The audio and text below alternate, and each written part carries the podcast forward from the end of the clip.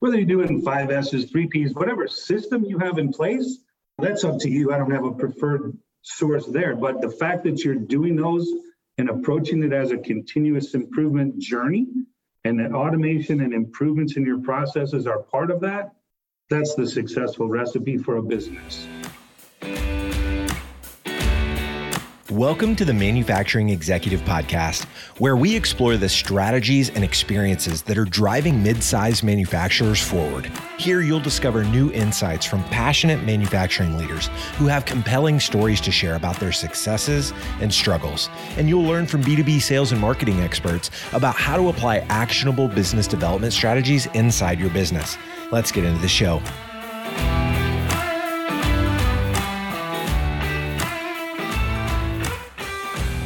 Welcome to another episode of the Manufacturing Executive Podcast. I'm Joe Sullivan, your host and a co founder of the industrial marketing agency Gorilla 76. I've spoken with a variety of manufacturing automation experts over the past few years, and a common theme that they all seem to touch on is the misperception that automation is an all or nothing investment. Sure, this may have been true at one time, but the technology has changed and continues to change so rapidly. Today, starting small is absolutely an option. My guest today packs a variety of insights into a great conversation about treating automation as a process of continuous improvement, how to think about ROI in the context of automation, and a lot more. Let me introduce him. Scot Lindemann, CEO of Mission Design and Automation, has 30 plus years of leadership in automation and robotics. Scot filled a variety of leadership roles at JR Automation and was instrumental in helping them achieve record growth until he left in 2016 as its co CEO. Scot then took the role of president at Baca Systems, a stone robotics fabrication equipment provider in Southeast Michigan from 2017 to 2020.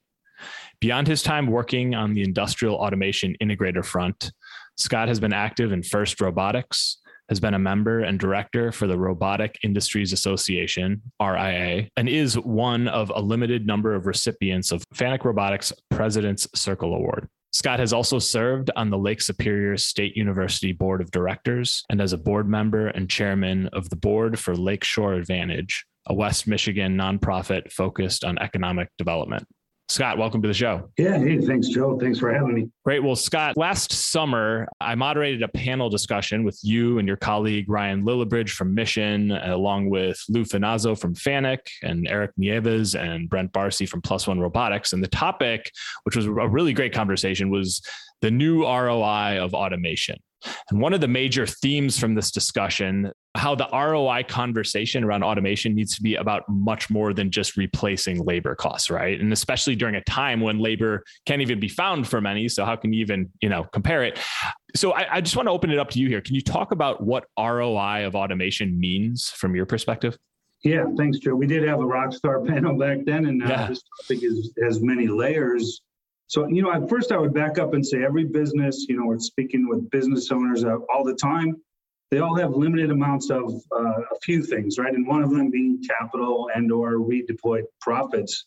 And how they choose to invest that and where they want to invest their money starts with the discussion about how much and why and where will you invest your money as your company, whether it's sharing profits, whether it's reinvesting in capital equipment and automation, or whether it's buying real estate, or whether it's just investing in ongoing concerns.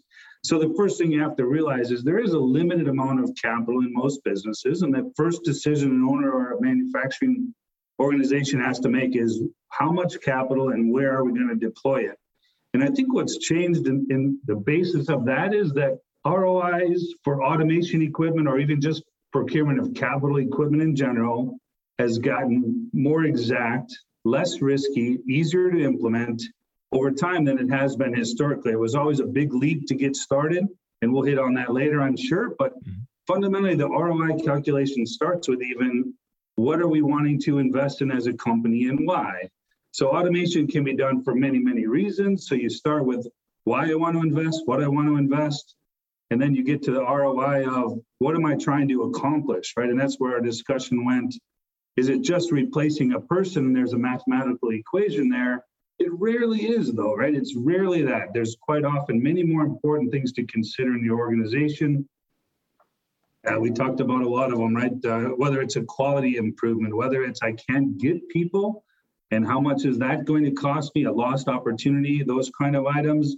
It's also a quality of life for your employees and your team and associate members in your company. And do you want them doing those dirty, dull, dangerous jobs and repetitive things all day? Or would it improve your company to have a better work environment? And then there's another issue also when your employees and outside people you're trying to recruit see that you're investing in the future of the company by buying equipment and spending money on automation. Ah, they enjoy working there, and other people enjoy coming to work also. It can be a recruiting tool.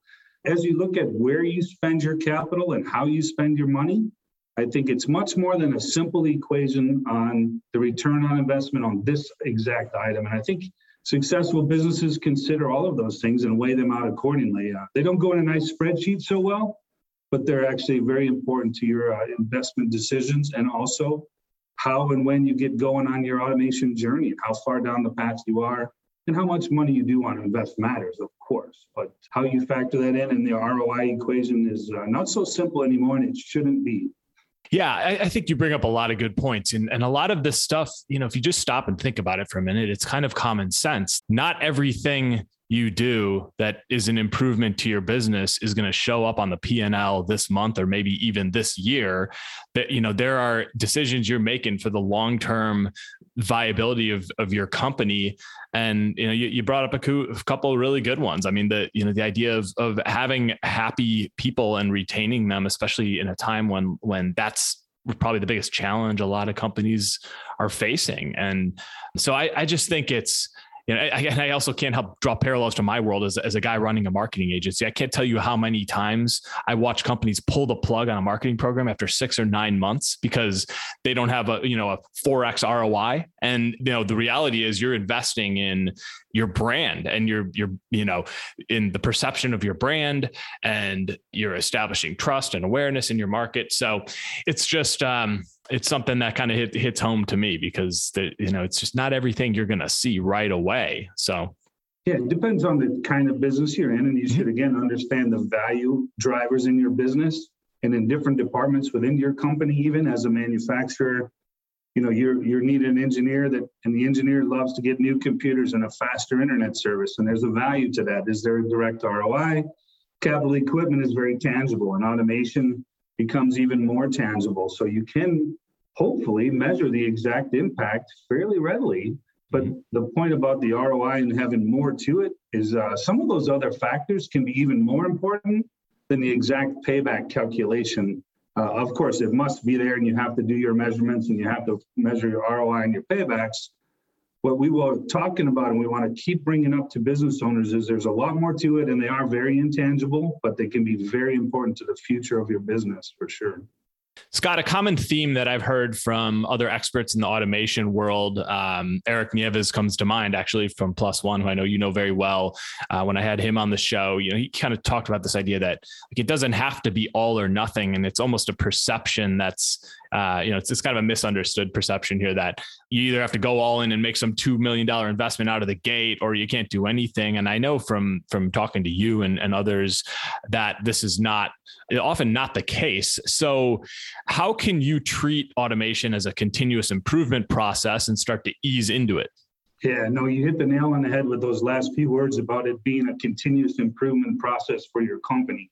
It's a journey, it never ends. Of course, it comes in chunks when you make purchasing decisions because there's going to be a payback. Okay, but along the way, it started with again just saying we want to improve our company, starting on an initiative to talk about where can we improve, how can we improve, and through those discussions, it's actually the most valuable part of the whole thing is having your group of people together that know your processes, asking them where can they improve. Some of it can be very simple jigs, fixtures, tools some can be process improvements that they can implement themselves. And then, of course, it gets into automation. So, being able to start an automation is again about a journey. It's not a one time thing, and it shouldn't be. It should be a continuous effort, and it should start with, again, your people. And then you need to find out how am I going to partner? Who am I going to partner with? Again, it comes back to a little bit understanding the current value proposition your company does, but also the future of where you want to be as a company. So you have to start out saying, hey, we want to improve. We're going to improve, set some directions, and then have these conversations. And then along the way, you find out what are who are good partners. You find out which people on your team are wired and want to continuously improve. And you give those people some more leeway. And pretty soon they're coming up with their own ideas. Some, again, can be implemented themselves. And then some you need an automation partner with of some kind. So then you reach out locally, you find some people that are doing similar things and uh, you, you find your partners and you start down this journey. It can be small dollars to get started and get comfortable, or it can be big, big equipment, big decisions, buying new equipment or going to a new building. There's all kind of scale that comes in on uh, investments in your company. But when we focus on automation, I think there is um, it's big and it's risky. And I, I heard another one of my friends in another business who did a big project and was unsuccessful, and it took him a year and a half, and it never worked and there's this fear out there. So what you want to do again is get started, set the goals, have a good agenda for a long-term plan, and then take bite-sized pieces. And then when it's right, you can take bigger chunks. It should present itself very naturally in the continuous improvement process. Whether you do it in five S's, three P's, whatever system you have in place, uh, that's up to you. I don't have a preferred source there, but the fact that you're doing those and approaching it as a continuous improvement journey and that automation and improvements in your processes are part of that, that's the successful recipe for a business. And it can be very simple, as you said, and never ending. You don't want it to be a one time deal. You want it to go on and on and on in perpetuity.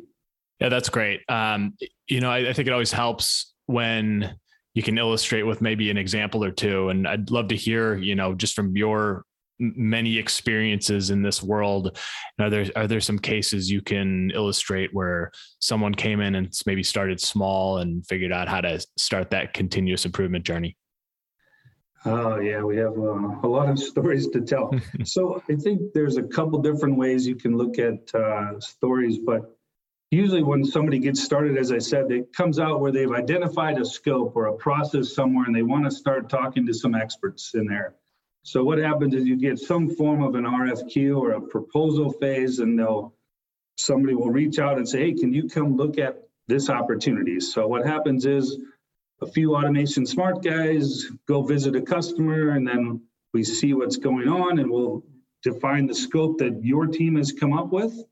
And then what quite often happens is through the Q and A time that we'll spend is we'll we'll see some other places that may be more important to automate. So I'll tell a couple stories how we go to a company and let's just say they make footballs, right? So they're they're sewing leather, they're cutting leather, they're tanning leather, they're doing all kind of things. And then as you walk through their operation, they want to make one assembly line to make footballs because they want to improve the, the how do you want to say it? They want to improve the uh, opportunity to be more consistent in how a football is made because they're supplying footballs to college teams, professional teams, even right. So they've got their problem definition, and it's a big, a big can of worms that's going to be opened up, and we're going to dig into it. And we spend a bunch of time, and we said, "Boy, this is going to be really difficult." And people are really good at this, actually. So what maybe what we should do is look upstream and downstream on the processes instead, where their automation can be simpler.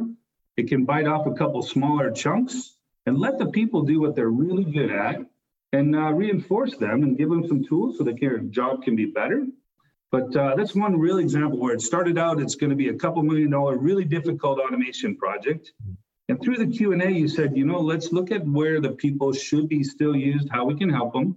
And then you start out with a few just small material handling projects, a leather cutting project that's nice and simple, some packaging equipment that just helps them package and wrap the footballs better. And then in the end, when they they uh, they went back to their customers, they actually liked the handmade variation because then, uh, well, short of Brady Gate, you, but you can adjust and pick the footballs that fit you. And those guys really do. They they prefer a little variability because they want to pick and choose their own footballs. And if they were actually perfect, maybe they weren't as nice. So they learned something through their journey and again, it was started out as an all or nothing, and they had money allocated and they're ready to go. But in the meantime, let's just take some uh, smarter automation, lower risk, and get started. And uh, it's just a good story of how automation applies in a lot of different industries. We could pick automotive and consumer goods and medical devices forever, but I wanted to use a couple examples maybe of things that aren't normal industries and how automation is being used and how that journey can get started in many ways. That's great. Any other stories you'd like to tell, Scot, about this idea of continuous improvement or easing into automation? Yeah, sure. I get a couple more, Joe, but one that comes to mind, and it's a story that goes across many industries, but as an example of an injection molding company, and they have people tending the molds and adding some value, but it applies to a casting company or a CNC machining company or anybody who's got a lot of sunk capital into big process equipment, right? So you have a person there now and you and you're doing well and you measure them and you're trying to improve and then someone says you know i think we can get a robot to do this so we we come in we evaluate we we put a robot in place and then what happens they start measuring the improvements and what they pick up on is the consistency. The machine continues to run all the time every day. It, it actually runs eight hours a day. It doesn't take lunch breaks. You hear all these analogies but in reality what happens to the business is all of a sudden he's got extra capacity on his really expensive bit of equipment because he had sold it and it was two and a half shifts worth of production, but he couldn't fill the other half. But when he automates it, all of a sudden he ends up picking up enough capacity to add some more uh, production into his machine. He picks up a new customer and he runs it on third shift now because he's got the capacity because the automation has made his equipment more consistent. So it didn't replace the person. The person's there adding the value, but the automation is letting the big capital equipment become more consistent and then allows you to pick up some additional customers without the sunk capital cost. So as a business owner, a small investment in automation to keep your expensive capital running more consistently and more contributing more every hour frees up some time. All of a sudden you have capacity that you didn't even know was in your process. And I think that's another one of those hidden values. You get started on the automation journey you take one little bite of it, all of a sudden you realize a bunch of extra value that you didn't know was there. And those stories go on and on across a lot of industries. And I think that's again, the value of automation can come into play in many ways. The ones you expect and you measure, and then there's these unexpected benefits it can have big impact on your business i love that one i mean just getting more out of what you've already invested in is you know it's not all about bringing in new stuff, right? Like it's yeah. it's it's going to be let's optimize what we've got and and get more out of it, get more capacity. That's a great example. So Scot, let's let's get your perspective on what's going on with labor in the manufacturing sector right now. Yeah, for sure. So uh, we hear it every day. We just had two customers yesterday. They come in, they, they can get people and how to get the people. And again, it's about creating an environment where people want to come to work, but it's also about making the tasks that are in front of them as feasible as possible and as enjoyable as possible. They can get people. We we used to use forty-five to fifty thousand dollars a person as the cost of a person. They said literally they're up to ninety-five thousand dollars a year right now as their cost, and they've factored in a different ROI number as we spoke earlier because they're considering that they have lost opportunity costs in there when they don't get people. And those people don't come in every every day but they've got to be tolerant of them. They have sicknesses they have outages right now where people have to stay home for quarantine. So they've factored more things in. That's not the pure value of the person but it's the amount of money that it takes the company to replace that person if they're not there. And that's how much money they've allocated now so it's definitely a trend where it's harder to find the people it's definitely a trend where the cost to have people and have them be an integral part of your process your process depends on people in different ways, and there's a cost associated with getting those people or having the wrong person or not having a person at all there, the training of the people. So the labor market's tight for uh, manufacturers for sure. Um, how urgently and how quickly you can change your mindset and make your manufacturing processes less reliant on people is right now the main topic of discussion, right? It's not replacing a person here or there for money. It's about reevaluating your internal processes and how can we make our processes less dependent on having the one person who knows how to do this job be critical to our company right this is a, it's a fragile way to run your company so again when you start on this journey you look at your processes you'll identify those as risk places and then you'll try to put some numbers to them you'll realize really fast how critical labor is to what parts of your manufacturing process and how can you reevaluate and move that around and uh, ideally, you want less variability counting on the people now because it's harder to get than ever. That's a good take. So, Scot, for any manufacturing leaders who are listening right now, thinking, you know, geez, I know I need to start this automation journey, but I'm feeling pretty intimidated. I don't know a lot about this. I'm not sure what to like, where to start. What advice can you offer them? Yeah, I think one of my best things is again just to get started, and it's it it's an easy thing to say, but it's actually easy to do also, right? So reach out to some other people in your industry, reach out to some other people outside your industry, right? I, I think most of the value comes from your own industry. You can benchmark yourself and you get started and you see how other people have already done it and you you come and you'd say, hey, we already can do this because up the street they're doing this and I saw it and it's nice. So you, you get started by reaching out and going and seeing some people. And then, as I just said, going outside your industry and seeing what some other people in different industries are doing and then how can that adapt to you? It, it will not be wasted time, right? It will be very valuable time spent to educate yourself and to educate these leaders that I talked about. You identify the people who do want to improve and have the ability and the desire. Take them on a road trip, take them to another company somewhere that you know. Do a walk around, ask them why they do the things they do, and then how it might it apply to your business. So this is another way of questioning your own internal processes as you start the journey in the end, something will have to change. You'll buy automation, you'll do some tools, you'll outsource some things, you'll insource some things. All of those are continuous improvements in your process.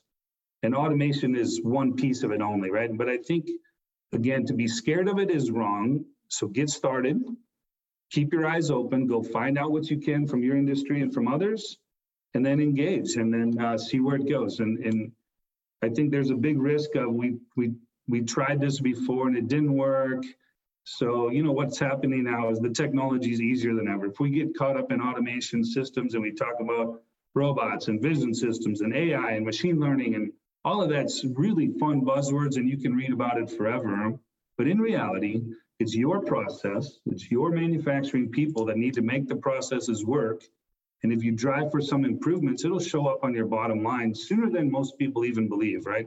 Mm-hmm. Um, I think it's a direct thing when you start in trying to improve and study your processes, you'll drill into them and it will improve. So this is the main thing. Um, automation is a key component of that, and it can be, and it is easier than ever to get started.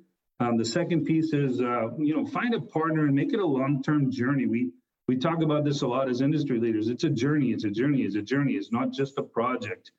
And then that what that does is gets you thinking longer term and it gets you to recognize that when you pick partners and when you make commitments, there will be struggles along the way. And you don't want to just go, oh, well, we tried it once, it didn't work. Well, let's stick with it because it's part of our long term journey. There's a hiccup in the roads here or there, and our partners are with us and our people are on board. We're going to figure this out and it will work, right? So that commitment it also comes with using that word about a journey and a continuous improvement process instead of just a one time project, pass or fail. Mm-hmm. And I think those are important things to step up. So get started, make it a journey, and go figure out the right ways. And don't be afraid of the automation because the technology is getting way better every single day, right? It's just one of those things. Um, the analogies are all around us how uh, things are easier and easier and easier to use every day. So what was difficult two years ago is maybe auto- automatic right now, and it just works. And that's our job to stay in touch with the technology and keep pushing it. When you're running a business, you, you don't need to spend time doing that. You should count on your partners. So look around and get started. Great advice. I like it. Scot, is there anything I did not ask you about that you think needs to be communicated to manufacturing leaders who are listening right now? Yeah, for sure. So I think there's real value proposition in knowing your business and where your value is as a business. And as a leader of a business, going through that evaluation can be tough sometimes because you may think you're running a business that depends on people and the more people I get, I can scale. Okay, well that that's maybe been called into question now because you can't get endless people anymore. So, what's your real value proposition and what's it going to be five years from now? What are you trying to create? Uh, a long term vision to improve your business, to make more profits, to employ more people, to employ the people I have in better situations? Those are all real fundamental questions to ask as a business leader, and automation and technology is a piece of that. So, again, I think it's important to understand your business, where it is now, where you want it to be, and then consider the dynamics at play right now. This is an inflection point in, in uh, manufacturing in the US in onshoring and all of those macro trends that are happening are very, very real.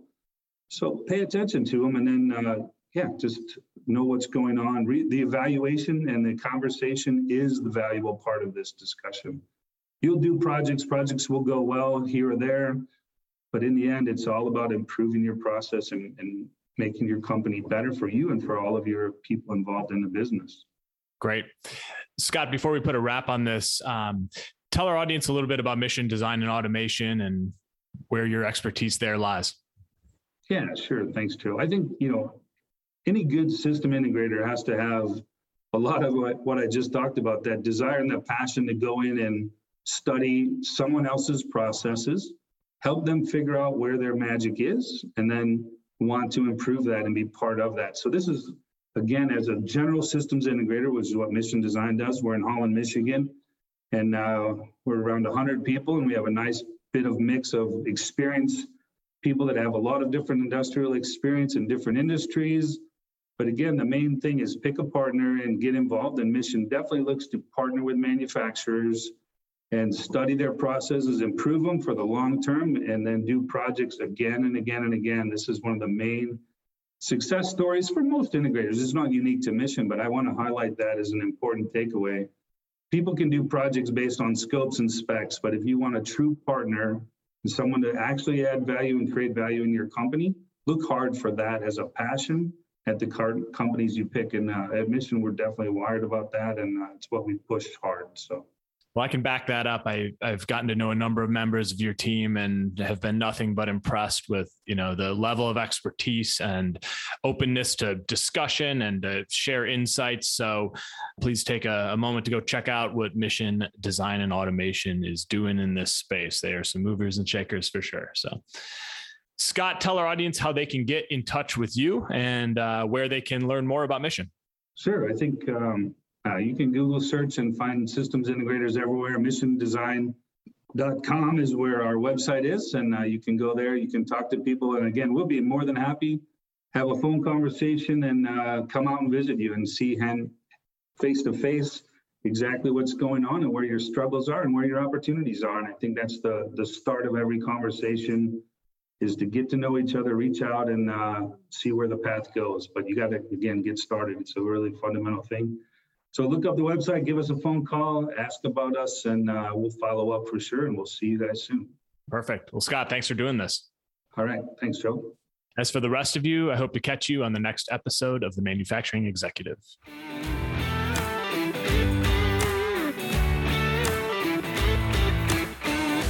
You've been listening to the Manufacturing Executive Podcast. To ensure that you never miss an episode, subscribe to the show in your favorite podcast player. If you'd like to learn more about industrial marketing and sales strategy, you'll find an ever expanding collection of articles, videos, guides, and tools specifically for B2B manufacturers at gorilla76.com slash learn. Thank you so much for listening. Until next time.